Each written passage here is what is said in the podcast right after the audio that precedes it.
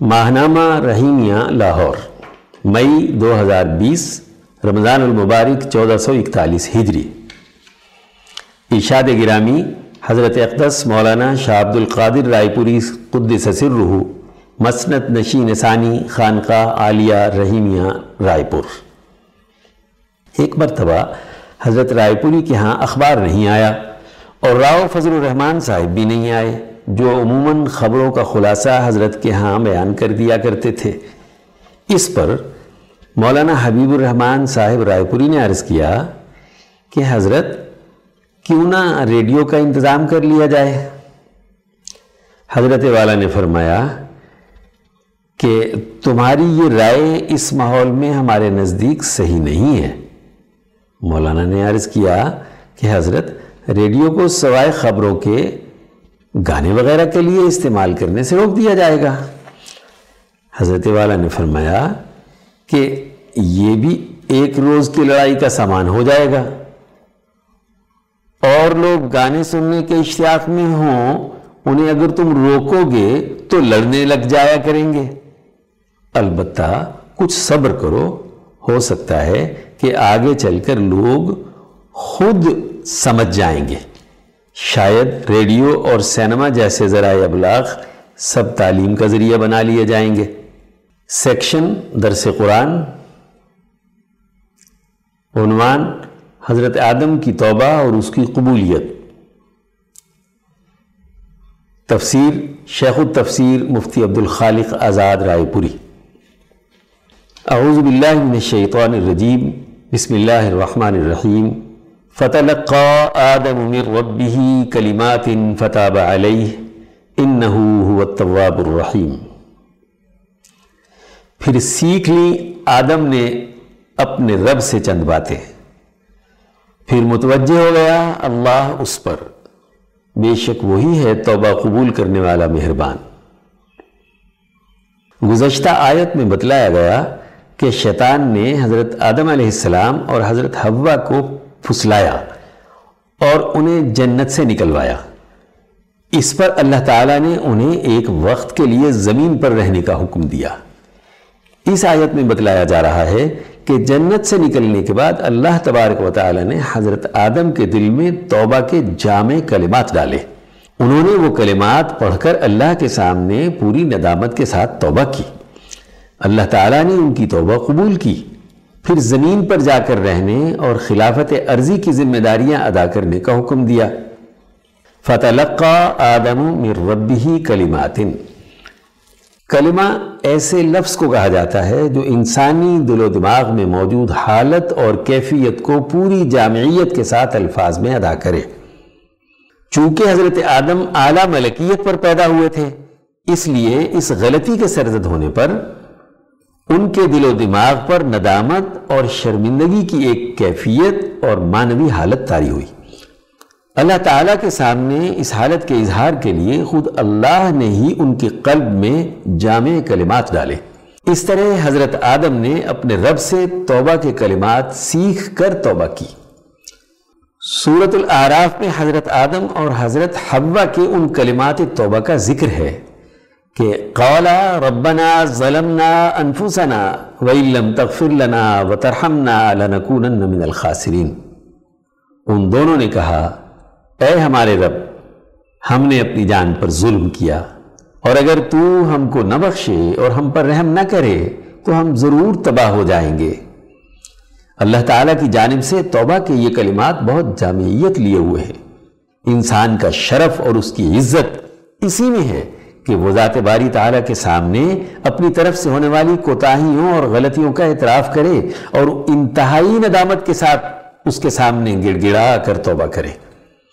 انسان کی بنیادی ذمہ داری ہے کہ وہ اپنی حیوانیت اور ملکیت کے درمیان اعتدال اور توازن قائم رکھے۔ کسی ایک طرف ایسا جھکاؤ جس سے دوسری طرف کے تقاضوں کی ادائیگی میں کوتاہی پیدا ہو، ظلم ہے۔ بہیمی تقاضوں کے غلبے اور ملکی تقاضوں کو نظر انداز کرنے کی اس غفلت پر حضرت آدم کے سامنے عدل اور ظلم کی علمی حقیقت کھلی۔ یوں اپنے نفس کی ملکیت اور بہیمیت کے درمیان توازن و اعتدال قائم کرنے کی ذمہ داری کا فہم حاصل ہوا۔ اپنی غلطی سے ایک اہم علم سیکھنے اور سمجھنے کا دروازہ کھلا۔ انسان کا اپنی غلطیوں سے سیکھ کر صحیح راستے کا بہتر علم اور شعوری عمل اختیار کر لینا کامیابی کا راستہ ہے۔ حضرت آدم اور حضرت حوا نے سب سے پہلے اپنی جان پر ہونے والے اس ظلم کی حقیقت کا ادراک کیا کہ نفس انسانی اپنے اندر توازن اور اعتدال پیدا کرنے کے بجائے خالص بہیمیت کے تقاضوں کو پورا کرنے میں مشغول ہوا اور ملکیت کے تقاضے چھپ کر رہ گئے۔ توبہ کے ان کلمات کے ذریعے سب سے پہلے انہوں نے اپنے نفس پر کیے ہوئے ظلم کا اعتراف کیا۔ پھر اس سبب سے اپنے نفس پر ہونے والے غلط اثرات کے تدارک کے لیے اللہ تعالیٰ سے پردہ پوشی اور مغفرت کی درخواست کی اور اس کی رحمت اور شفقت کے طالب ہوئے۔ حضرت آدم کی اس جامع توبہ اور دعا نے مستقبل میں بھی غفلت سے سرزد ہونے والے گناہوں اور مظالم سے نجات حاصل کرنے اور اللہ کا خلیفہ اور نائب بن کر صحیح کردار ادا کرنے کا علمی اور عملی منہج واضح کر دیا۔ انسان کی کامیابی تبھی ہے کہ اس کے نفس پر غفلت سے گناہ اور ظلم کے اثرات پیدا ہو جائیں تو اللہ تعالیٰ سے معافی مانگے۔ اور اس کی طرف سے مغفرت کے سبب سے نفس میں اعتدال پیدا ہوتا ہے۔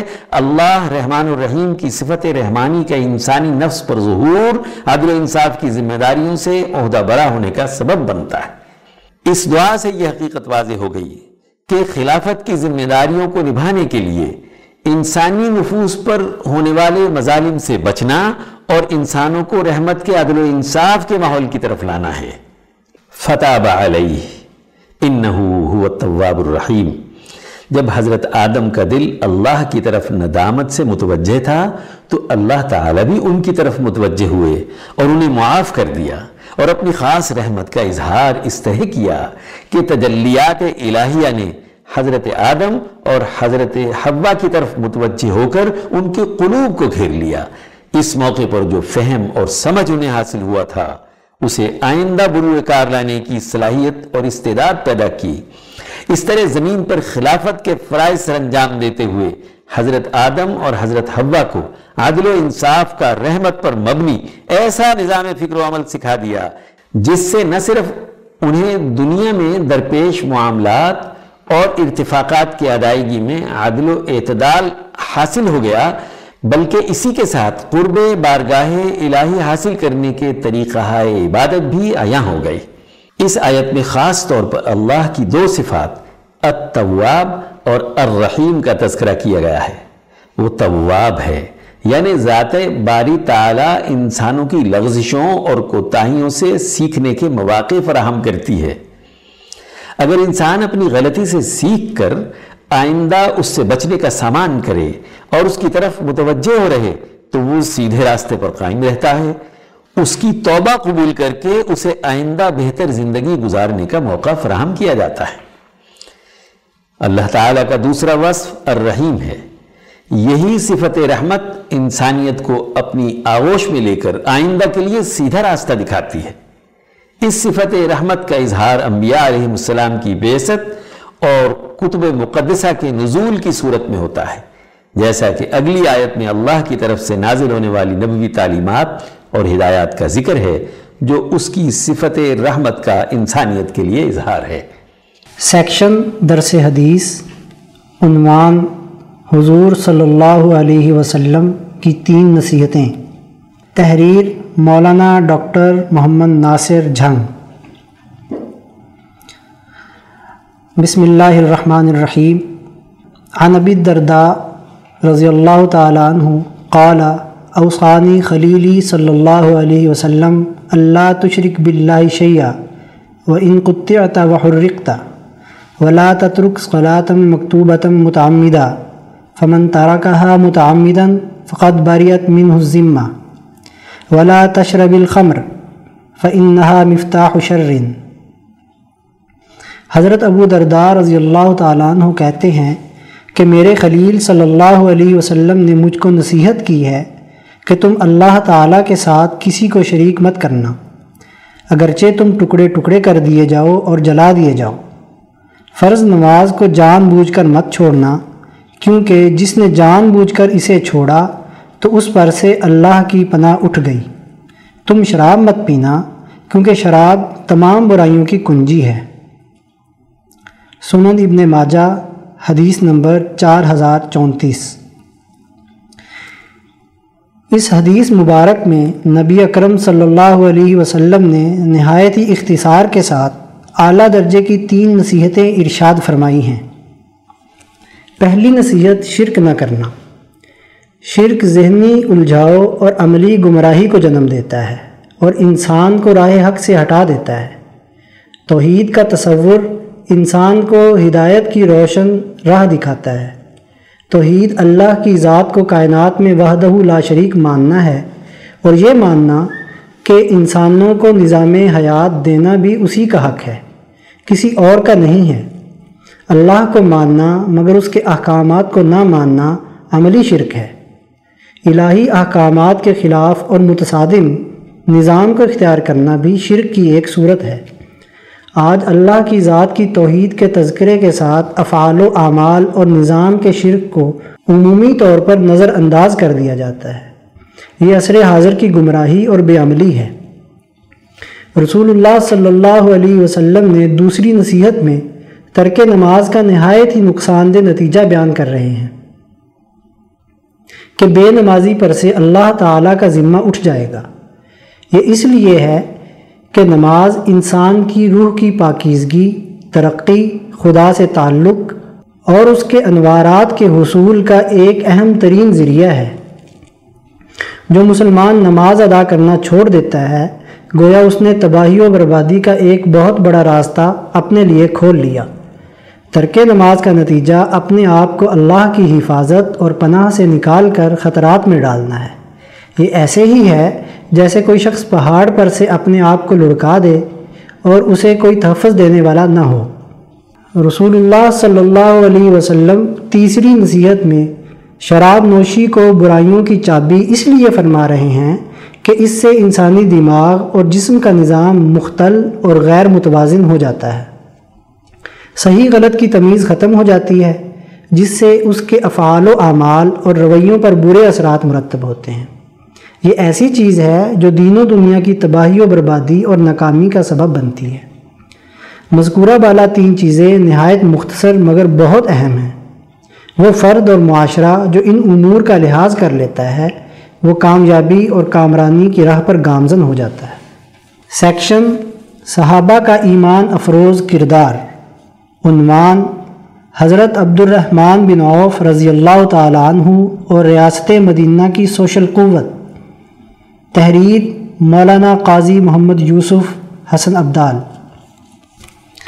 حضرت عبد الرحمن بن عوف رضی اللہ تعالیٰ عنہ مدبرین امت اور عمدہ صحابہ رضوان اللہ تعالیٰ علیہ مجمعین میں سے ہیں، جن کو دنیا میں ہی جنت کی بشارت ملی۔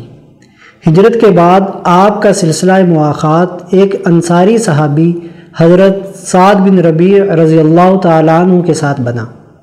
حضرت سعد نے پورے جذبہ اخوت کے ساتھ اپنے مہاجر بھائی کو کہا کہ میں اپنی کل دولت کو اپنے اور تمہارے درمیان آدھا آدھا تقسیم کر لوں گا۔ میری دو بیویاں ہیں۔ ان میں سے جس سے تم نکاح کرنا چاہو، میں طلاق دینے کے لیے تیار ہوں۔ تم مقررہ مدت گزرنے کے بعد اس سے شادی کر لینا۔ حضرت عبد الرحمن بن عوف رضی اللہ تعالیٰ عنہ نے اسی جذبے کے ساتھ حضرت سعد کو جواب دیا کہ اللہ تمہارے مال اور تمہاری بیویوں کو تمہارے لیے باعث برکت بنائے، مجھے بازار کا رستہ دکھا دو۔ بلا شبہ، اس بے مثال اخوت اور باہمی خلوص کی تصویر دیکھ کر انسان حیرت سے انگشت بدنداں رہ جاتا ہے۔ جس کی مثال تاریخ انسانی میں دنیا کی کوئی قوم پیش نہیں کر سکتی۔ حضرت عبد الرحمن بن عوف کے شریفانہ اور غیرت مندانہ رویے اور اپنے مواقعاتی بھائی سے فائدہ نہ اٹھانے کا جذبہ جس قدر قابل تحسین ہے، اسی طرح سے حضرت ابن ربی رضی اللہ تعالیٰ عنہ کی فیاضی اور اثار قابل قدر ہے۔ حضرت ابن عوف ایک لائق اور تجربہ کار تاجر تھے۔ اپنی نئی اجتماعی زندگی میں اپنا مقام خود پیدا کرنے کی پوری صلاحیت رکھتے تھے۔ کچھ عرصے بعد آپ کی مالی حالت اس قدر مستحکم ہو گئی کہ انہوں نے نہ صرف شادی کر لی، بلکہ سونے کی کچھ مقدار بھی اپنی اہلیہ کو مہر کے طور پر ادا کی۔ حضرت عبد الرحمن رضی اللہ تعالیٰ عنہ کہتے ہیں کہ ایک روز حضور صلی اللہ علیہ وسلم نے میرے چہرے پر زرد رنگ کی خوشبو کے آثار دیکھے تو پوچھا، کیا معاملہ ہے؟ تو میں نے بتلایا کہ انصار کی ایک خاتون سے شادی کر لی۔ رسول اللہ صلی اللہ علیہ وسلم نے برکت کی دعا دی اور فرمایا، ولیمہ کرو۔ اگرچہ ایک ہی بکری ذبح کرو۔ پھر ایک وقت آیا کہ آپ کے کاروبار میں بہت برکت پیدا ہوئی۔ ان کے مال میں اتنا زیادہ اضافہ ہو گیا کہ آپ رضی اللہ تعالیٰ عنہ کا شمار مسلمانوں کے دولت مند ترین لوگوں میں ہونے لگا۔ تنگی کے دنوں میں آپ نے مانگنے سے ہمیشہ اجتناب کیا اور اپنے ہاتھ کو اوپر والا ہاتھ بنائے رکھا، جو دینے پر تو آمادہ رہتا ہے مگر لیتا کبھی نہیں۔ آپ رضی اللہ تعالیٰ عنہ نے اپنی وفات بتیس ہجری کے وقت وصیت فرمائی تھی کہ میرے ترکے میں سے ہر بدری صحابی کو چار چار سو دینار دیے جائیں۔ اس وقت فہرست تیار ہوئی تو یہ سو حضرات حیات تھے۔ ان میں آپ رضی اللہ تعالیٰ عنہ کی وصیت کے مطابق چار چار سو دینار حضرت عثمان غنی اور حضرت علی رضوان اللہ تعالیٰ علیہ مجمعین نے بھی قبول فرمائے۔ حضور اکرم صلی اللہ علیہ وسلم نے آپ کے پیچھے نماز پڑھی ہے۔ کیونکہ آپ صلی اللہ علیہ وآلہ وسلم نماز شروع ہونے کے بعد تشریف لائے تھے۔ گویا صحابہ کرام مرتبہ مقام، گویا صحابہ کرام رضوان اللہ تعالیٰ علیہ مجمعین مرتبہ مقام، عقل و تدبر اور تقوی کی بنا پر امامت کے لیے آپ رضی اللہ تعالیٰ عنہ کو آگے کرتے۔ مستقبل کے تعلقات پر آپ رضی اللہ تعالیٰ عنہ کی گہری نظر تھی۔ آپ نے فرمایا کہ میں گواہی دیتا ہوں کہ آ حضرت صلی اللہ علیہ وآلہ وسلم نے فرمایا، ان مجوس کے ساتھ اہل کتاب کے قانون کا سا معاملہ کرو۔ اس طرح آپ نے علوم نبوت اور اجتہادی حیثیت کو جمع کر کے رہنمائی دی۔ سیکشن شزرات عنوان، لاک ڈاؤن اور محنت کش طبقوں کی بے بسی۔ تحریر مدیر۔ ملک میں مارچ کے آخری ہفتے سے شروع ہونے والا سزا نما لاک ڈاؤن مئی کے آغاز یعنی محنت کشوں سے ہمدردی کے موقع یکم مئی یوم مزدور پر بھی برقرار ہے۔ پورا ملک دہشت کی فضا اور بے یقینی میں ڈوبا ہوا ہے۔ عوام سہمے ہوئے اور ہر چار سو خامشی اور انجانے خوف کی چادر تنی ہوئی ہے۔ کاروباری اوقات کار کا اکثر حصہ بازار اور مارکیٹیں بند رہنے کے باعث صارف اور کاروباری طبقے دونوں ہی مشکلات سے دوچار ہو چکے ہیں۔ سرمایہ داری نظام کی چکی میں پسنے والے تیسری دنیا کے باقی ممالک کی طرح پاکستان بھی عالمی سرمایہ داری نظام کے اس خوفناک حربے کے باعث ایک گہرے معاشی بحران کی طرف بڑھ رہا ہے۔ ملک کے طول و عرض میں بے قصو بے یارو مددگار عوام مارے مارے پھرتے ہیں۔ ہماری گلیاں، چوراہے اور ٹریفک سگنلز کی جگہیں جو پہلے ہی مجبور و بے کس ہاتھ پھیلائے بھیک مانگتی عوام کی اماج گاہیں تھیں، اب وہاں مانگنے والوں کی تعداد دو چند ہو چکی ہے۔ مجبوری اور بھوک میں ہاتھ پھیلانے کے بجائے خونے جگر پینے والے عوام اس کے علاوہ ہیں۔ جو اپنے گھروں میں بیٹھے زندگیاں نگلنے والے اس المیے اور بھوک کے خلاف کسی مسیحا کے منتظر ہیں۔ ایسے موقع پر حسب سابق ہماری ماضی کی حکومتوں کی مانند موجودہ حکومت بھی امدادی منصوبوں سے عوام کے دلوں کو للچا رہی ہے۔ لیکن یہ کون نہیں جانتا کہ ایسے موقعوں پر جاری ہونے والی سکیموں پر ایک خاص طبقے کی رال ٹپکتی ہے۔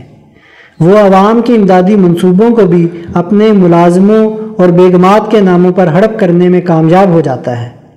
یعنی اپنے غیر سرکاری ملازمین کے نام پر جھوٹے قرضے اور اپنی بیگمات کے نام سے غریب خواتین کے ماہانہ وظائف لگوا کر اصل مستحق لوگوں کے حق پر ڈاکہ ڈالا جاتا ہے۔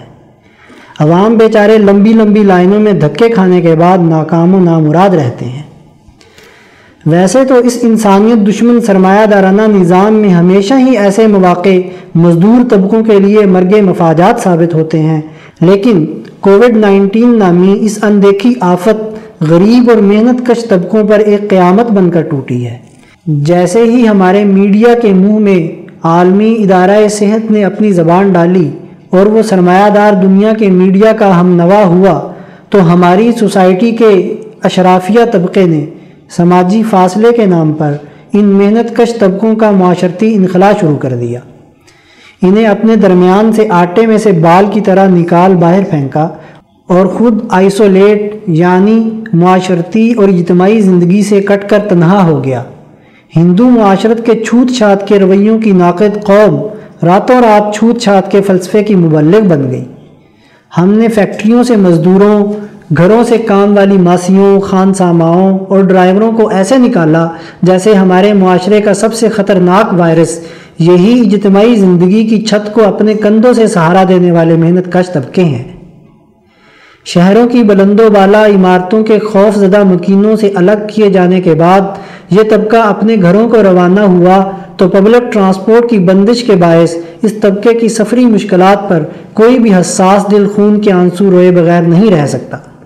کاش کوئی تو اس مشکل گھڑی میں اس طبقے کے لیے اپنی باہیں کھولتا اور انہیں سینے سے لگاتا۔ یہ کام ہمارے دینی حلقے بھی نہ کر سکے۔ جو پورا سال قوم سے زکوٰۃ اور صدقات کے مطالبے پر تو اپنا حق سمجھتے ہیں، لیکن اس تنگی کی گھڑی میں قوم کو کچھ واپس لوٹانے کے قابل نہیں۔ ہمارے مذہبی حلقے مسجدوں میں آمد کو محدود کیے جانے پر نالا ہیں۔ ان کا یہ شکوہ بجا ہے، کیونکہ یہ مشکل گھڑی خدا سے دوری کے بجائے خدا کے قریب آنے کی ہے۔ پھر اوپر سے رمضان کا بھی مہینہ ہے۔ جو تراوی میں قرآن حکیم سننے اور اس پر غور و فکر کا اجتماعی موقع ہوتا ہے۔ لیکن ہمارے مذہبی حلقوں کے لیے یہ ایک سوچنے کا بھی موقع ہے کہ آخر ایسی صورت حال کیوں پیدا ہوئی کہ مسجدوں میں جمعے کی نماز موقوف ہو گئی اور مسجدوں کی بندش کے مراسلے جاری ہونے لگے۔ جبکہ ہسپتال، بینک، سبزی اور مویشی منڈیاں پورے زور و شور سے اپنی سرگرمیاں جاری رکھے ہوئے ہیں۔ ہمارے مذہبی احباب کو سازشی نظریات سے ذرا اوپر اٹھ کر سوچنا ہوگا۔ انہیں اپنی غلطیوں اور کمیوں کوتاہیوں کو دین کے خلاف سازش کے نام پر جواز فراہم نہیں کرنا چاہیے، بلکہ اس حقیقت کو تسلیم کرنا چاہیے کہ ہم نے ان مسجدوں کا تعارف، تقوی، خوف خدا آزادی و حریت اور دکھی انسانیت کے لیے خدمت خلق کا مرکز بنانے کے بجائے معاشرے میں ان کا تعارف فرقہ وارانہ جھگڑوں اور تفریق بین المؤمنین کے حوالے سے کروایا ہے۔ اگر آج مساجد بیماروں کے علاج معالجے، بھوکے لوگوں کے کھانے اور ضرورت مند غریب و لاچار اور محنت کش طبقوں کے حقوق کی آواز بنتی اور ان کے لیے جد و جہد کا مرکز بنتی تو ان پر کوئی پابندی لگنی محال تھی۔ کیونکہ یہ مرکز زندگی کو سہارا دے رہے ہوتے۔ زندگی سے کٹنے والے ادارے محض قنوتیت کے مراکز بن کے رہ جاتے ہیں۔ ہمارے مذہبی طبقوں نے تو اپنی سیاست میں بھی خدمت خلق کو دیس نکالا دے رکھا ہے۔ وہ عوام کو ووٹ کے بدلے فلاحی منصوبوں، تعلیم اور صحت کی سہولیات کے بجائے صرف اسلام مانگنے کا حق دیتے ہیں۔ ضرورت اس امر کی ہے کہ ہمارے مذہبی طبقوں کو اس بے رحم لاک ڈاؤن یکم مئی اور رمضان المبارک کی نسبت سے نہ صرف محنت کش طبقوں کے حقوق کی بات کرنی چاہیے، بلکہ اب تو مزدوروں اور محنت کشوں کے اس قاتل نظام ہی کو جڑ اور بنیاد سے اکھاڑ پھینکنے کے نظریے کی دعوت دینی چاہیے۔ اس کام کے لیے امام شاہ ولی اللہ دہلوی رحمۃ اللہ علیہ کے لٹریچر اور ان کے نظریات کے شارح امام عبید اللہ سندھی رحمۃ اللہ علیہ کی تشریحات کی طرف نوجوان نسل کو متوجہ کرنے کا کام کرنا چاہیے۔ سیکشن افکار امام شاہ ولی اللہ دہلوی رحمۃ اللہ علیہ۔ عنوان فتنوں کی اقسام اور ان کی پہچان۔ قسط نمبر دو۔ مترجم مفتی عبد الخالق آزاد رائے پوری۔ امام شاہ ولی اللہ دہلوی رحمۃ اللہ علیہ حجت اللہ البالغہ میں فرماتے ہیں فتنہ نمبر چار، فتنہ ملت۔ ملت اسلامیہ کا فتنہ یہ ہے کہ نبی اکرم صلی اللہ علیہ وسلم کے صحابہ رضوان اللہ تعالیٰ علیہ مجمعین اور ان کے خاص تربیت یافتہ افراد دنیا سے چلے جائیں، ان کے بعد دینی معاملات نہ اہل لوگوں کے سپرد ہو جائیں، چنانچہ علماء اور صوفیہ دین میں انتہا پسندی کو فروغ دیں ان کے حکمران اور جاہل لوگ دین کا نظام قائم کرنے میں سستی کریں، وہ عدل و انصاف اور دینی احکامات کا نظام نہ بنائیں اور لوگوں کو برائیوں سے روکنے کا بندوبست نہ کریں۔ اس طرح لوگ زمانہ جاہلیت کی عادات و اطوار پر دوبارہ لوٹ جائیں، اس سے ملت اسلامیہ میں فتنہ و فساد واقع ہو جاتا ہے۔ جیسا کہ رسول اللہ صلی اللہ علیہ وآلہ وسلم نے ارشاد فرمایا ہے کہ اللہ تعالیٰ نے جب بھی مجھ سے پہلے کسی قوم میں کوئی نبی بھیجا، تو اس قوم میں سے کچھ لوگ اس نبی کے ہواری یعنی خاص تربیت یافتہ اور صحابہ ہوتے رہے ہیں۔ یہ لوگ اپنے نبی کی سنت کو مضبوطی سے پکڑتے رہتے ہیں اور ان کے دیے ہوئے احکامات کی پوری پابندی کے ساتھ اتباع کرتے ہیں۔ پھر ان کے بعد نااہل لوگ جانشین بن جاتے ہیں۔ یہ لوگ جو کچھ زبان سے کہتے ہیں اس کے مطابق عمل نہیں کرتے اور جو کام کرتے ہیں انہیں اس کا حکم نہیں دیا گیا تھا۔ بس جو آدمی ایسے لوگوں سے اپنے ہاتھ سے جہاد کرے وہ مومن ہے اور جو آدمی اپنی زبان سے ایسے لوگوں کا مقابلہ کرے وہ مومن ہے اور جو آدمی ان سے اپنے دل سے نفرت رکھے اور مزاحمت کرے وہ مومن ہے۔ ان تینوں آدمیوں کے علاوہ کسی میں ایمان کا ایک ذرہ بھی نہیں ہوتا۔ مسلم شریف حدیث نمبر ایک سو اناسی۔ فتنہ نمبر پانچ۔ فتنہ انسانیت۔ یہ ایسا فتنہ ہے جو پوری انسانیت میں پھیل جاتا ہے۔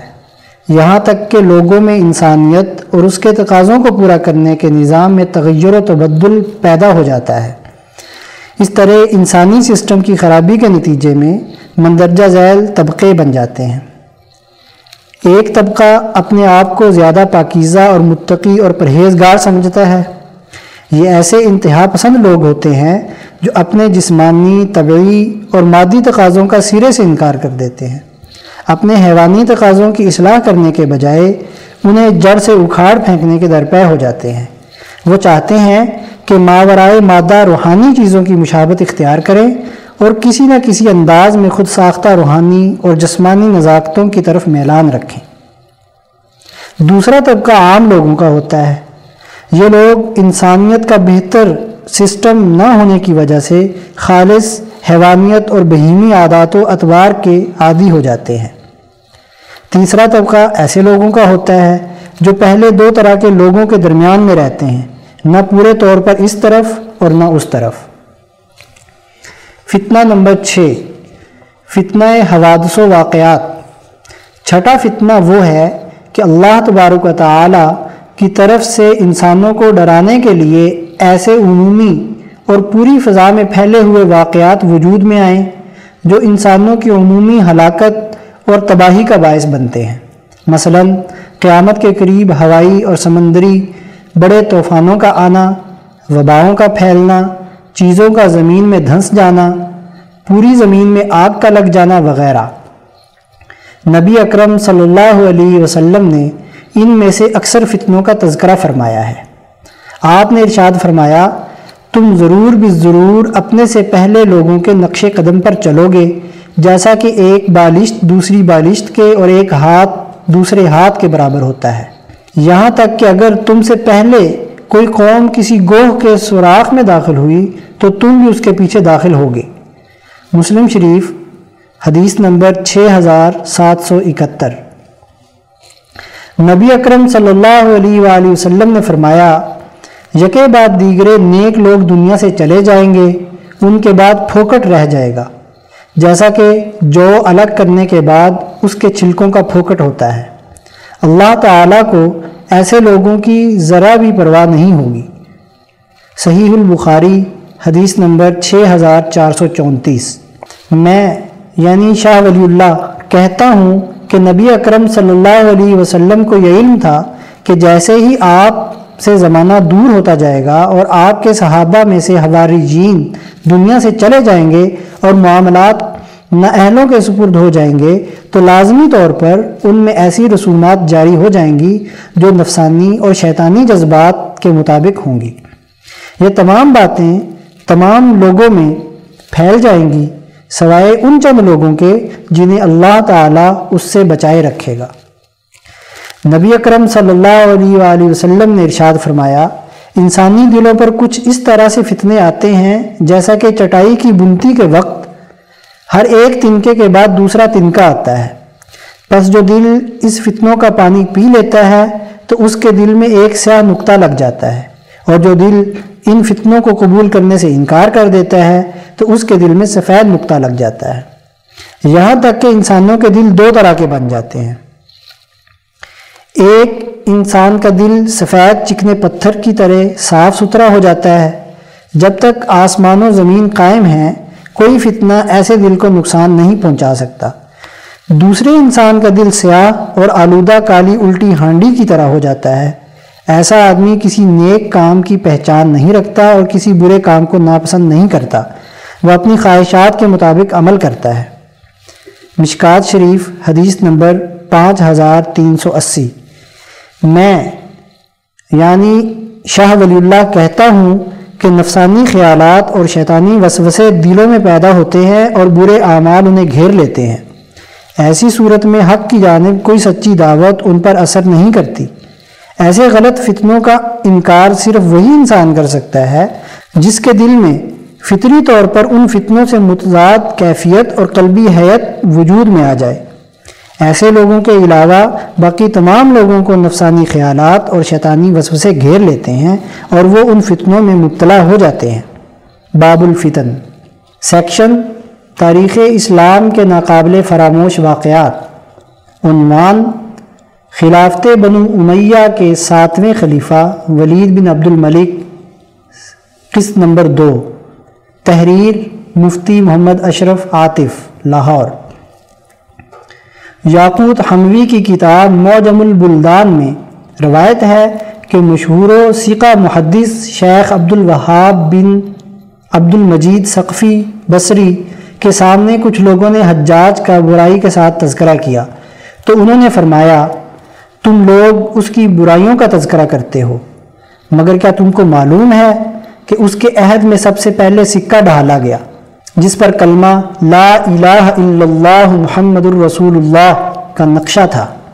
اور عہد اسلام میں صحابہ رضوان اللہ تعالیٰ علیہ مجمعین کے بعد سب سے پہلے شہر آباد کیا اور اس نے سب سے پہلے عورتوں کا محمل ایجاد کیا۔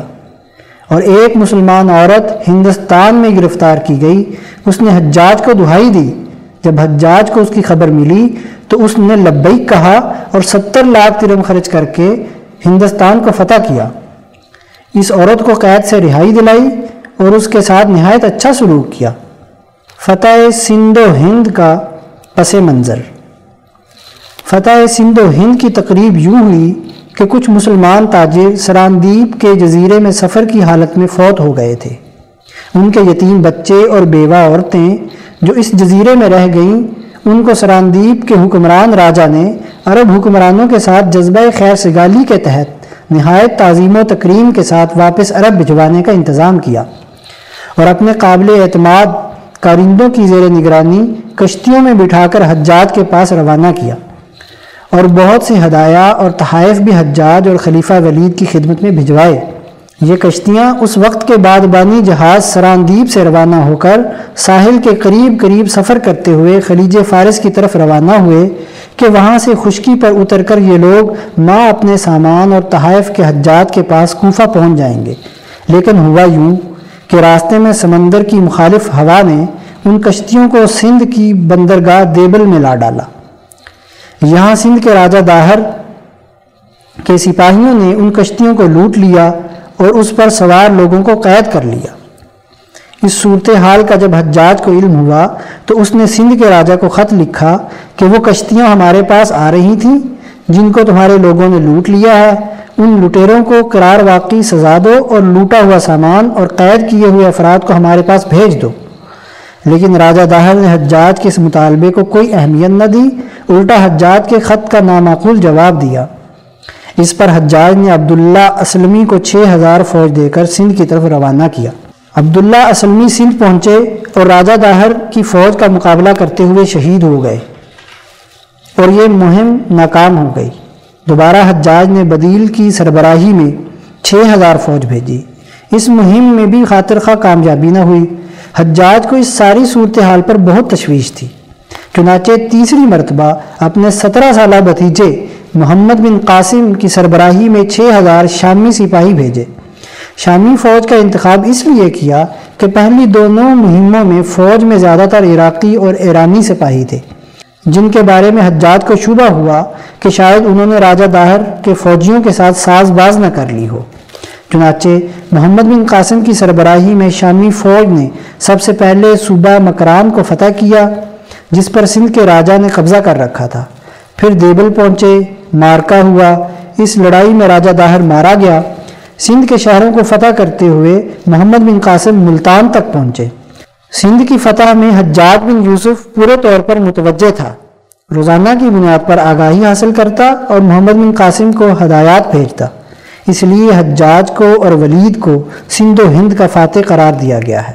سیکشن ملکی معیشت، عنوان، ایک اور عالمی مالیاتی بحران۔ تحریر محمد کاشف شریف، راول پنڈی۔ دنیا کے مانے جانے مالیاتی ادارے اور جریدے گزشتہ ایک سال سے دو ہزار آٹھ کی طرز پر ایک بڑے مالیاتی بحران کی نوید سنا رہے تھے۔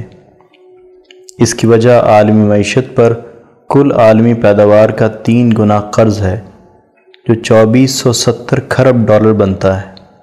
گویا ان سرمایہ داروں نے مفروضے کی بنیاد پر اصل پیداوار، جس کے تعین پر بھی سوال اٹھائے جا سکتے ہیں کا تین گنا زیادہ قرض پیدا کر دیا۔ چنانچہ اس سرمائے کی ریل پیل کو معانی پہنانے کے لیے ہر دس پندرہ سالوں میں عالمی معیشت کو نت نئے بحرانوں سے گزارا جاتا ہے۔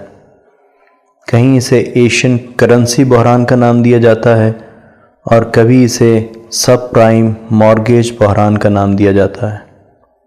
اس کے درمیان کبھی مڈل ایسٹ تیل کا بحران، کبھی وائی ٹو کے بگ، اور کبھی عراق امریکہ جنگ۔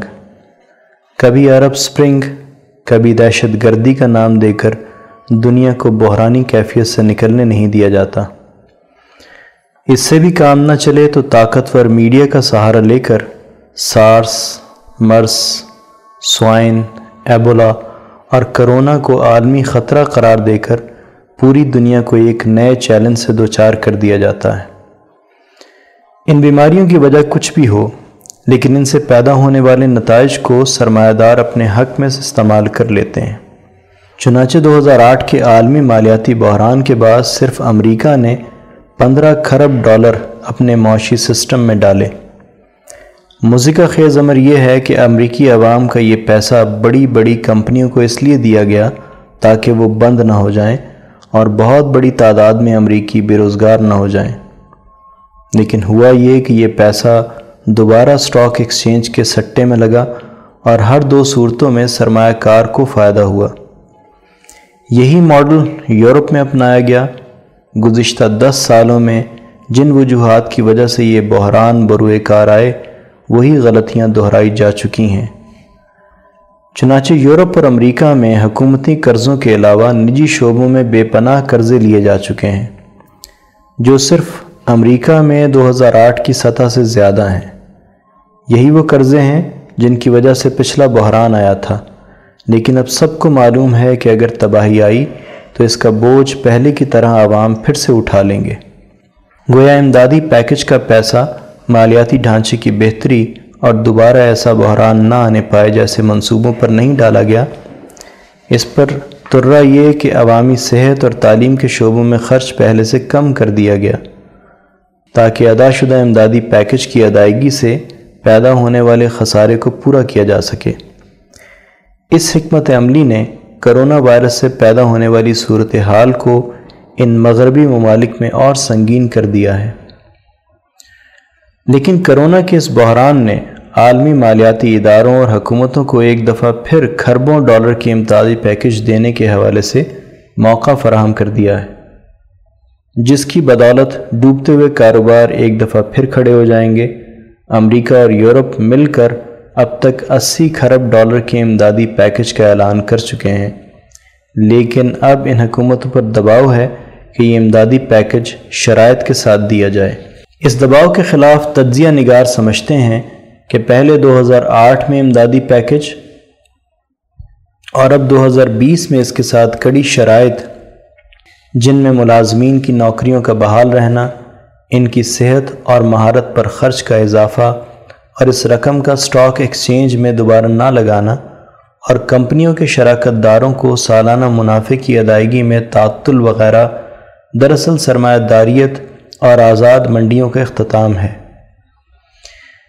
اس کا ایک پہلو یہ بھی ہے کہ کرونا کی آمد کے بعد اسے میڈیا کے ذریعے افرید کا درجہ دینے کی وجہ یہی تھی تاکہ اپنی ڈوبتی ہوئی کشتی کو عوام کے ٹیکس کی مدد سے بچایا جا سکے۔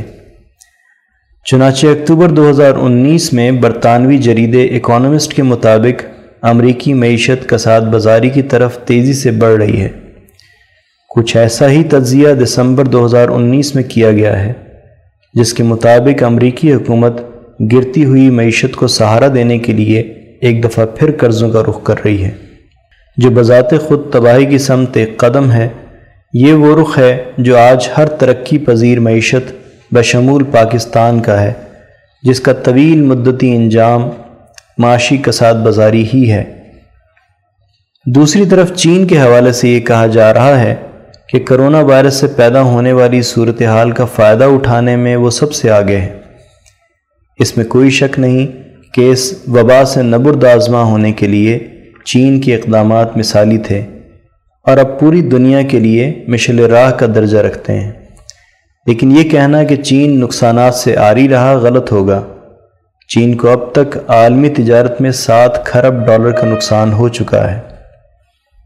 دوسری جانب تیس سال میں پہلی دفعہ پیداوار میں تین فیصد سے زائد کی کمی ریکارڈ کی جا چکی ہے۔ یہ وبا ایسی ہے جس کی وجہ سے ترقی یافتہ ممالک متاثر ہوئے ہیں، لیکن پاکستان جیسے ترقی پذیر ممالک کے لیے اس میں کئی مواقع وجود پا چکے ہیں۔ موجودہ صورتحال میں ایک اندازے کے مطابق پاکستان کو ٹیکس وصولی کی مد میں تقریباً چالیس کھرب روپے کا جھٹکا لگ سکتا ہے۔ جس کا مطلب دفاع، ترقی، صحت اور تعلیمی شعبوں پر کم سے کم اخراجات ہیں۔ لیکن اس مسئلے سے نبردازمہ ہونے کے لیے پاکستان کی حکومت نے بہتر حکمت عملی بنائی ہے، جس میں سب سے اہم شرح سود میں کمی اور امکان ہے کہ مستقبل میں مہنگائی کی شرح مزید کم ہونے پر اس میں اور کمی کر دی جائے گی۔ اس کے ساتھ تعمیراتی شعبے میں انقلابی ٹیکس اصلاحات کا اجرا جسے گزشتہ ایک سال سے آئی ایم ایف روک رہا تھا، اب اس ٹیکس میں وصولی اور روزگار میں اضافے کی وجہ بن سکتا ہے۔ پاکستان کے لیے ضروری ہے کہ اندرونی پیداوار بڑھائے۔ تعمیراتی شعبے میں گھروں کی قلت کے خلا کو اس صورتحال میں پر کرے اور تیل اور گیس کی گرتی ہوئی قیمتیں جو اب چھبیس ڈالر فی بیرل تک پہنچ چکی ہیں، کو معیشت پر منتقل کرتے ہوئے اس موقع کا فائدہ اٹھائے۔ جہاں آئی ایم ایف اور جی ٹوینٹی ممالک نے پاکستان کو دیے گئے قرضوں پر نہ صرف ایک سال کی چھوٹ دے دی ہے، بلکہ مزید امداد اور قرضوں کی فراہمی کا اندیہ بھی دیا ہے۔ دوسری طرف، یورپ اور امریکہ کا یہ کہنا کہ اب ان کے چین کے ساتھ تجارتی روابط پہلے جیسے نہیں ہوں گے میں پاکستان کے لیے امید کی ایک کرن ہے، جہاں کئی شعبوں میں اب پاکستان کی برآمدی صنعت مغربی ممالک کے لیے اولین حیثیت اختیار کر سکتی ہے۔ سیکشن عالمی منظر نامہ عنوان عالمی معاشی ڈھانچے کو مفلوج کرنے کی امریکی جگاڑ۔ تحریر مرزا محمد رمضان راول پنڈی امریکی ناول نگار ڈیان رے کونٹس نے اپنے ایک novel the eyes of darkness یعنی تاریکی کی آنکھیں میں کرونا وائرس کا ذکر کیا تھا، جس میں ایک فرضی نام کے چینی سائنسدان کے بارے میں لکھا کہ وہ کیسے وہان چار سو نامی کیمیائی وائرس تیار کر کے چین سے فرار ہو کر امریکہ آیا تھا۔ یہ وائرس وہان نامی شہر کے نزدیک ایک لیبارٹری میں تیار کیا گیا۔ انیس سو اکاسی کے ایڈیشن میں وائرس کا نام ایک روسی شہر گورکی چار سو کے نام پہ رکھا گیا تھا۔ انیس سو نواسی میں جب ناول کا دوسرا ایڈیشن آیا تو اس کا نام تبدیل کر کے وہان چار سو رکھ دیا گیا۔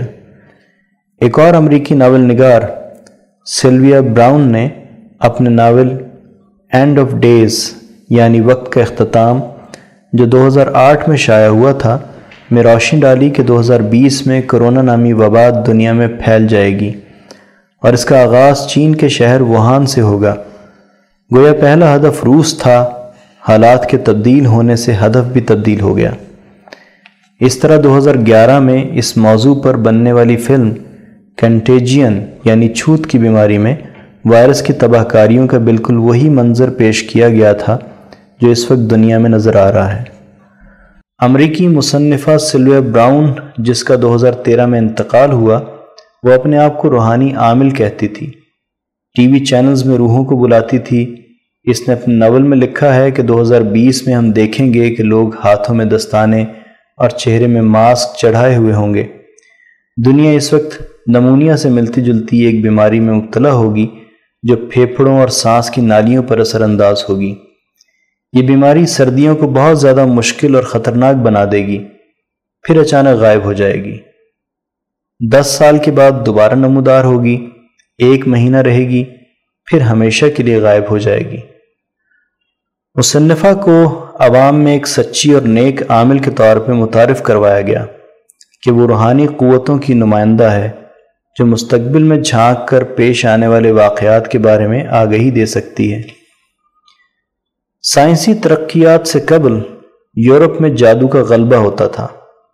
عوامی ذہن کو قابو میں رکھنے کے لیے جادو ٹونوں کا استعمال کیا جاتا تھا۔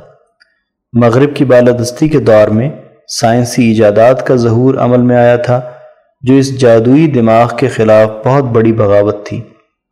وہاں کے بالادست طبقے نے وباؤں اور قدرتی آفات کی تباہ کاریاں دیکھ کر انہیں مروب رکھنے کی حکمت عملی اختیار کی۔ اسی موضوع پر کتابیں لکھائی جاتی تھیں۔ آفات و بلیات پر قابو پانے کے لیے سائنس کے کرشمے دکھائے گئے۔ یورپ میں پاپ کی تعلیمات کو فروغ دینے کے لیے تمثیل کو ہی ذریعہ بنایا جاتا تھا۔ اسی عہد میں سینما ایجاد ہو گیا۔ کتب کی اشاعت اور فلموں کو فروغ دے کر عوامی سوچ کو تابع رکھنے کا طریقہ کار اختیار کیا گیا۔ ایشیائی وسائل پر قبضہ جمانے کے لیے انیس سو اسی کی دہائی میں افغانستان پر حملہ کیا گیا۔ اس حملے نے نہ صرف نوجوان نسل کا قتل عام کیا، بلکہ علاقے کے قدرتی وسائل پر بھی ہاتھ صاف کر لیے۔ مشرق وسطی کی مزاحمتی قوتوں کو اندوناک طریقے سے صفحہ ہستی سے مٹا دیا گیا۔ Jamal Abdel Nasser Shah Faisal, Bhutto, Indira Gandhi, Yasser Arafat Saddam Hussein اور قذافی جیسی لیڈرشپ کو جن سے امکانی طور پہ خطرہ ہو سکتا تھا کے خلاف صفاقانہ کردار ادا کیا گیا۔ مشرق وسطی میں آخری ہدف حافظ الاسد کا نمائندہ بشار الاسد ہے۔ اس کے خلاف رائے عامہ ہموار کرنے کے لیے داعش کا جال بچھایا گیا، لیکن روسی ساخت کے دفاعی نظام ایس تھری ہنڈریڈ کی شام میں تنصیب سے امریکی منصوبہ دھرے کا دھرا رہ گیا۔ امریکی صدر ٹرمپ نے اپنی الیکشن مہم میں سابقہ امریکی صدور پر الزام لگایا تھا کہ انہوں نے چین کے ساتھ خساری کی تجارت کر کے امریکی معیشت کو ناقابل تلافی نقصان پہنچایا ہے۔ دو ہزار اٹھارہ کے دوران امریکہ چین تجارتی مذاکرات کے لیے جولائی، اگست، ستمبر تک تین دور ہوئے۔ جن کے دو ہزار انیس میں مئی اور جون کے دوران پھر مزید دو اجلاس ہوئے۔ لیکن تمام مذاکرات امریکی تجارتی خسارہ کم کرنے میں زیادہ مفید ثابت نہ ہو سکے۔ امریکہ تصور مذاکرات سے آ رہی ہے۔ کسی مد مقابل قوت کے سامنے دلائل کی بنیاد پر اپنا دعویٰ پیش کرنے میں اسے دقت ہو رہی تھی، کیونکہ مذاکرات ہمیشہ کچھ لو اور کچھ دو کے اصول کے تحت ہوتے ہیں۔ جبکہ اس سے پہلے تو امریکہ ہمیشہ اپنا ہی موقف منواتا چلا آ رہا تھا۔ امریکی معیشت کو خسارے سے نکالنے میں ناکامی ٹرمپ کے لیے ناقابل برداشت تھی۔ اقدامی جنگ میں تو وہ پہلے ہی ایس تھری ہنڈریڈ دفاعی نظام سے ذلت آمیز شکست کھا چکا تھا۔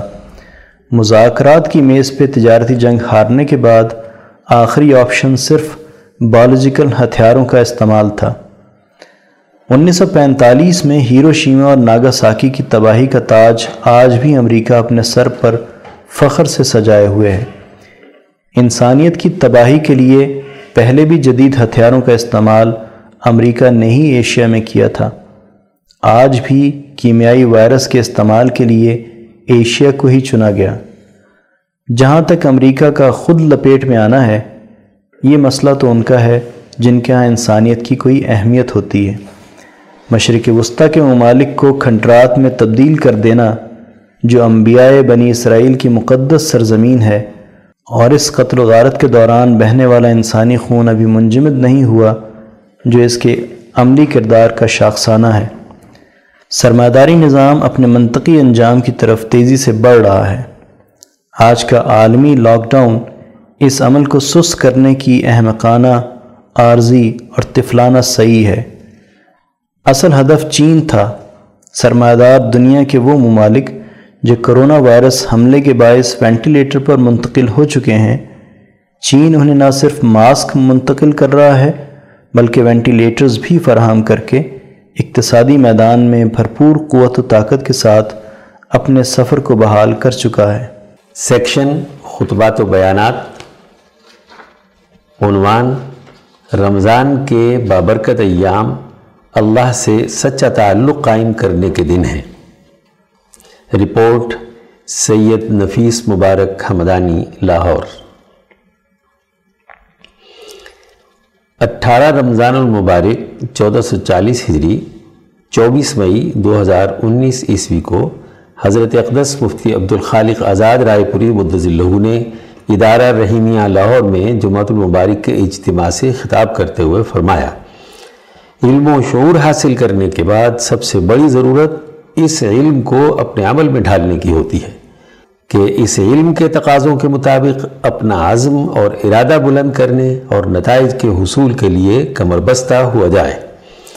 رمضان المبارک کے یہ بابرکت ایام، قرآنی افکار و تعلیمات پر عمل کرنے کمر ہمت کسنے، اپنے افکار و خیالات کو مجتمع کرنے اور اللہ کے ساتھ اپنا سچا تعلق قائم کرنے کے۔ ہیں اس ماہ مبارک میں ہمارے خیالات و افکار کا درست ہونا، نظریات اور مقاصد کا متعین ہو جانا اور ان افکار و نظریات کے مطابق اپنے آپ کو بدلنے، اپنی سوسائٹی اور اجتماع کو بدلنے کے لیے پرازم ہو جانا آج ہماری زندگی کا لازمی تقاضا ہونا چاہیے۔ آج کا سب سے بڑا المیہ یہ ہے کہ مسلمان بحیثیت مجموعی، نااہلی، بزلی اور کم ہمتی کا شکار ہے۔ بغیر کسی نظریے اور فکر کے زندگی بسر کرنے کا خوگر ہو چکا ہے۔ اس میں جمود اور ٹھہراؤ ہے۔ پستی کے ساتھ صلح ہے۔ غلامانہ ذہنیت اس پر مسلط ہو گئی۔ یہ ذلت میں خوش ہے۔ اسی پر قناعت اختیار کیے ہوئے ہے۔ عزم اور حوصلہ نہیں رہا۔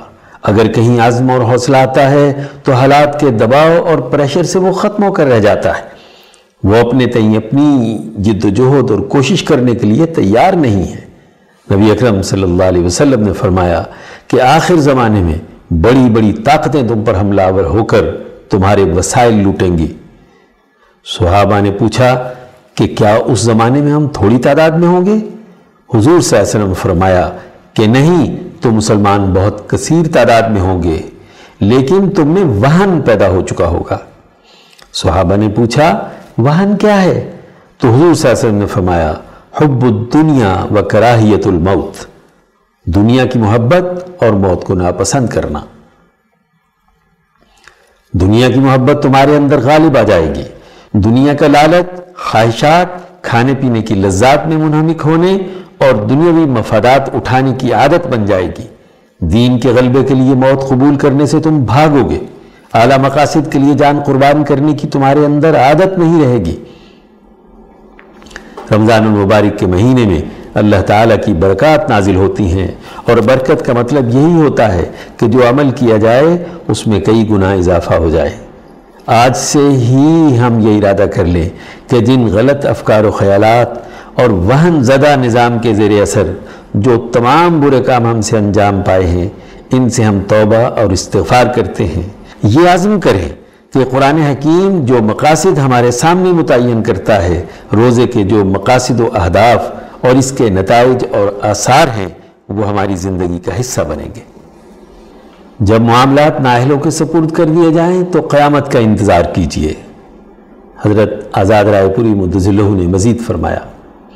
مسلمان پچھلے دو ڈھائی سو سال سے وہن سے دوچار ہے۔ دنیا کی محبت اور موت کی ناپسندیدگی کی حالت میں ہے۔ جس کا نتیجہ یہ ہے کہ شیاطین الانس والجن پوری انسانیت پر مسلط ہو چکے ہیں۔ ظلم کا نظام ہے۔ انسانیت دشمنی کی حالت ہے۔ شیطانی اور تاغوتی قوتوں نے انسانیت کو یرغمال بنایا ہوا ہے۔ اللہ تعالیٰ نے تو مسلمان سے کہا تھا کہ تم شہداء علی الناس ہو۔ یعنی انسانیت کے نگران اور چوکیدار ہو۔ آج مسلمان انسانیت کا نگران کیا بنے؟ خود اس کی حالت یہ ہے کہ وہ بزدل ہے، بہادر نہیں۔ وہ انسانیت کی حفاظت کے لیے موت قبول کرنے سے ڈرتا ہے۔ ایسا چوکیدار رکھا جائے کہ جو بزدل ہو، تو وہ چوری کرنے والوں سے مقابلہ کیسے کرے گا؟ موت کا اسے خوف ہو اور دنیا کا لالچ اور محبت اس میں پیدا ہو جائے، تو چور ڈاکو نے جو چوری کی ہو، کچھ نہ کچھ اس کے منہ میں بھی ڈال دے تو وہ تمہاری چوکیداری کیا کرے گا؟ حضور صلی اللہ علیہ وسلم سے سوال کیا گیا کہ قیامت کب آئے گی؟ آپ صلی اللہ علیہ وسلم نے ارشاد فرمایا کہ قیامت اس وقت آئے گی جب امانتیں ضائع کر دی جائیں گی۔ یعنی جس پر جو ذمہ داری عائد کی جائے اور وہ اس کو پورا نہ کرے۔ صحابہ نے پوچھا، آدمی ذمہ داری قبول کرے تو یہ ضائع کیسے ہو جاتی ہے؟ حضور صلی اللہ علیہ وسلم نے فرمایا جب کسی قوم کے معاملات نا اہلوں کے سپرد کر دیے جائیں، تو وہ قوم اپنی قیامت کا انتظار کرے۔ نا اہل قیادت نا اہل ذمہ دار کسی قوم کے لیے قیامت سے کم نہیں، اس قوم کی تباہی اور بربادی اسی کے نتیجے میں واقع ہوگی۔ ہم سب لوگ غور کریں، آپ جس پروفیشن میں ہیں، کیا اس پروفیشن کی پوری ذمہ داری ادا کر رہے ہیں؟ ایک ڈاکٹر، انجینئر، سیاستدان ماہر معیشت، تاجر اور ایک عام شہری پر جو ذمہ داریاں عائد ہیں، کیا اس نے انہیں پورا کرنے کی اہلیت کا مظاہرہ کیا ہے؟ کیا ہم نے سوسائٹی کی دیگر اجتماعی ذمہ داریاں پوری کی ہیں؟ ذمہ داری کا ایک دائرہ ذاتی ہوتا ہے اور ایک ذمہ داریوں کا دائرہ اجتماعی ہوتا ہے۔ ذاتی ذمہ داری نہ پوری کی جائے تو اسے قرآن نے کہا ہے، ظالم لنفسی کہ وہ خود اپنے اوپر ظلم کرنے والا ہے۔ اگر ہم میں سے ہر آدمی اپنے اوپر ظالم ہے، تو دوسروں کے لیے عادل کیسے ہوگا؟ اجتماعی ذمہ داری پوری نہ کرنے سے متعلق قرآن نے کہا، الذین اذا فعلوا فاحشتا۔ وہ لوگ جنہوں نے ایک فاحشہ کا کردار ادا کیا۔ ہم فاحشہ صرف ایک رنڈی کو سمجھتے ہیں جو اجتماع کو توڑتی ہے۔ کیا فاحشہ وہ نہیں جو سیاست، معیشت، مذہب اور سوسائٹی کے اجتماعی تقاضوں کی خلاف ورزی کرتا ہے۔ اجتماعی ڈسپلن کو توڑنا، اجتماعی تقاضوں کے منافی کام کرنا بھی فاحشہ والا کردار ہے۔ گویا اجتماعی گناہ انفرادی گناہ کے مقابلے میں زیادہ اثر انگیز ہوتا ہے اور اس کی سزا بھی بہت زیادہ ہوتی ہے۔ رمضان المبارک میں دو باتوں پر عمل کرنے کا حکم۔ حضرت آزاد رائے پوری مدذلہ نے مزید فرمایا۔ ایک مسلمان انفرادی ظلم و زیادتی کرے یا اجتماعی تقاضے توڑے، اس کے علاج معالجے کے لیے قرآن حکیم نے دو باتیں ضروری قرار دی ہیں۔ ایک، کثرت سے اللہ کا ذکر ذکر اللہ۔ اور دوسرا، اپنے گناہوں سے مغفرت فستغفروا لذنوبہم۔ یہ آیات مبارکہ غزوہ احد کے موقع پر نازل ہوئی ہے نبی اکرم صلی اللہ علیہ وسلم نے رمضان المبارک میں انہی دو باتوں پر عمل کرنے کا زور دیا ہے کہ اے مسلمانوں، کثرت سے استغفار اور کثرت سے اللہ کا ذکر کرو۔ ذکر کے نتیجے میں اللہ کی حیبت و جلال ہمارے دل و دماغ میں منتقل ہو۔ اللہ کے حکم سے انسانیت کے وہ تمام امور دور کرنے کی فکر پیدا ہو جن سے اللہ نے منع کیا ہے۔ اور جن کے کرنے کا حکم دیا ہے، ان کے کرنے کے لیے تیار ہوا جائے۔ اللہ سے تعلق اور رسول اللہ صلی اللہ علیہ وسلم کی احکامات کی محبت پیدا کرنا انقلاب کی ضرورت ہے۔ اللہ کے دین کے لیے موت قبول کرنے کا عزم پیدا ہو۔ موت کو قبول کرنے کا یہ مطلب نہیں کہ کوئی خودکش دھماکہ کرے۔ مرنے کے لیے نہیں لڑنا، فتح حاصل کرنے کے لیے لڑنا ہے۔ کامیابی اور نتائج کے حصول کے لیے مزاحمت کرنی ہے۔ آج ہمارے معاشرے کی ضرورت انقلاب ہے۔ انقلاب ہمارے دروازے پر دستک دے رہا ہے۔ ہمارے دلوں کو جھنجھوڑ رہا ہے۔ ہمارے دماغوں پر نوک کر رہا ہے۔ ہمارے جسم کو غفلت سے جگا رہا ہے۔ قرآن کی تعلیمات کا انقلابی پیغام جو اس پورے رمضان میں آپ سن رہے ہیں، خود روزے کی اہمیت و مقاصد دروازوں پر دستک دے رہے ہیں۔ اپنے دل کے دروازے کھولیے، دماغ کے بند غلاف توڑیے۔ جسم جن غلامی کی زنجیروں میں جکڑا ہوا ہے، اس سے آزاد کروائیے۔ اور اس انقلاب کی آواز کو سنیے، آپ کو تبدیل ہونا ہے۔ ظلم کے نظام کے خلاف مزاحمت کرنی ہے۔ اپنے دل میں بیٹھے ہوئے چور کے خلاف جد و جہد اور کوشش کرنی ہے، جس میں دنیا کی لذتیں اور خواہشات ہیں، جس میں مفادات اور ظلم و زیادتی کے ساتھ سمجھوتا ہے۔ غلط اجتماعی نظام کی اعلی کاری کا جذبہ ہے۔ ظلم کے نظام کے لیے استعمال ہونے کی سوچ ہے۔ یہ تبدیلی کا مہینہ ہے، جس نے انقلابات پیدا کیے۔ رمضان المبارک میں غزوہ بدر کے بعد مدینہ منورہ کی ریاست اور اس کی طاقت و قوت بدل گئی۔ انقلاب پیدا ہو گیا۔ اسی مہینے میں فتح مکہ ہوا، تو ریاست ایک نئے فیز میں داخل ہو گئی۔ گویا اس ماہ رمضان کے گزرنے کے بعد ہمیں بھی ایک نئے فیز میں داخل ہونا ہے، ایک نئے جذبے کے ساتھ آگے بڑھنا ہے۔ اجتماعی گناہوں اور اجتماعی ظلم کے نظام کی اعلی کاری سے توبہ کرنی۔ اس سے برات کا اعلان اور اللہ کے ساتھ سچا تعلق قائم کرنا ہے۔ تمام عبادات اور تمام دینی اعمال کا یہی لازمی نتیجہ نکلنا چاہیے۔ روزہ ہو، حج، نماز، تلاوت، ذکر یا تمام دیگر اعلی اخلاق کے امور ہوں۔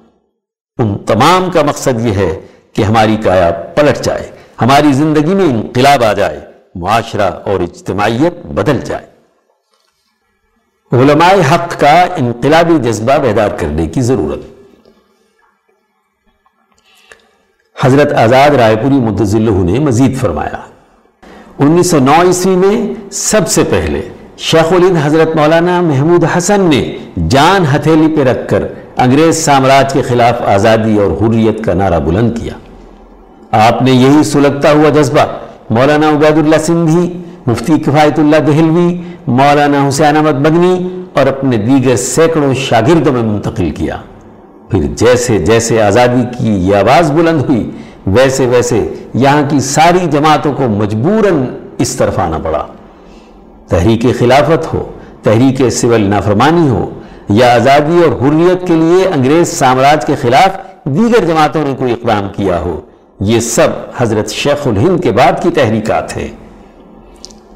انبیاء علیہ السلام کے سچے وارث، حضرت ابراہیم علیہ السلام کے سچے جانشین، حضرت موسیٰ علیہ السلام کی جرت کے حامل اور حضرت یوسف علیہ السلام کی سنت کے مظہر، حضرت شیخ الہند کے قلب میں امام الانبیاء حضرت محمد مصطفیٰ صلی اللہ علیہ وسلم کی نبوت کا عکس تھا۔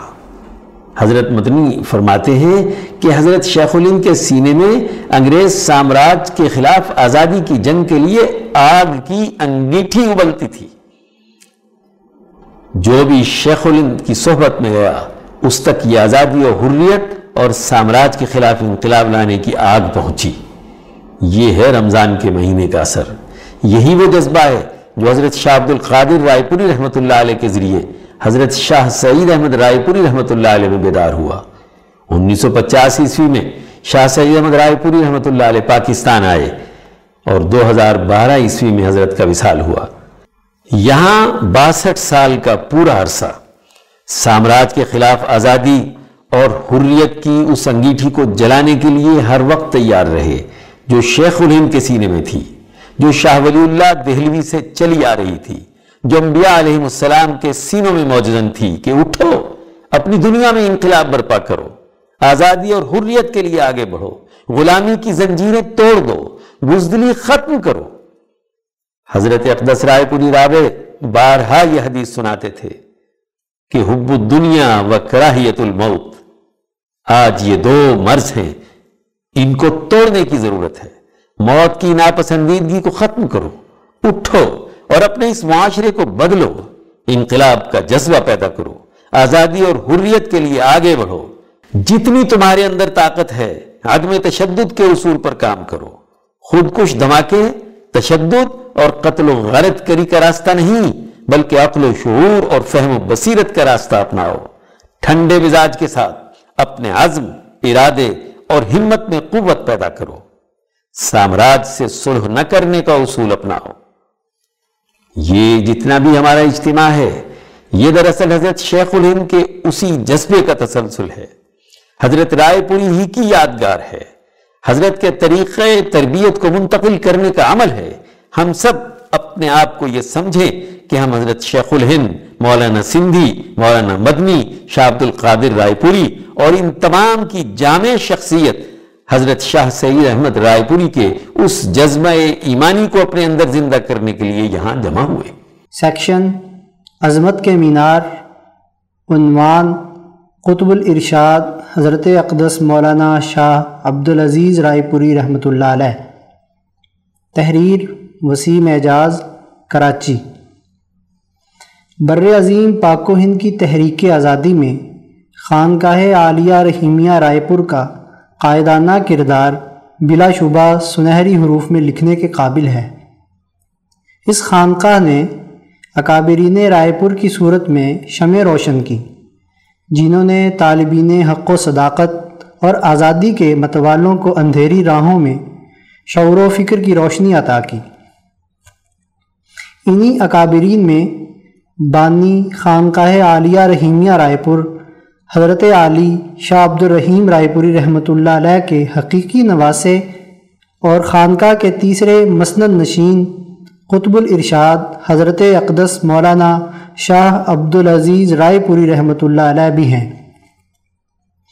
ان کی ولادت دس جماعت الاولا تیرہ سو تیئیس ہجری موافق سولہ جولائی انیس سو پانچ عیسوی بروز جمعۃ المبارک کو ہوئی۔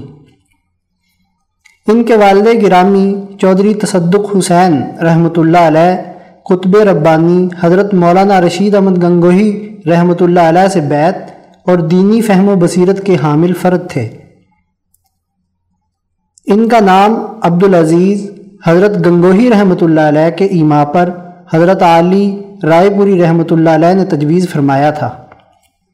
حضرت رائے پوری رحمۃ اللہ علیہ حفظ قرآن حکیم کی تکمیل کے بعد مدرسہ مظاہر العلوم سہارنپور میں تعلیم کی غرض سے تشریف لے گئے، جہاں سے انیس سو چوبیس عیسوی میں تعلیم سے فراغت حاصل کی۔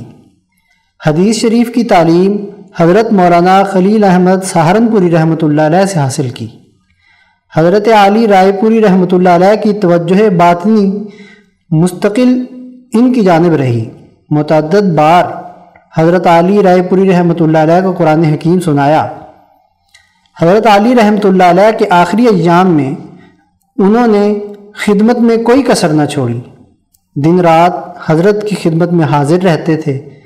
حضرت علی رحمۃ اللہ علیہ کے وصال کے بعد جب یہ تجویز رکھی گئی کہ اب خانقاہ کی ذمہ داری شاہ عبدالعزیز رائے پوری رحمۃ اللہ علیہ سر انجام دیں تو حضرت نے جواب میں ارشاد فرمایا کہ میں کچھ بھی نہیں ہوں۔ میں تو حضرت شاہ عبد القادر رائے پوری رحمۃ اللہ علیہ کا ایک خادم بن کر رہنا چاہتا ہوں۔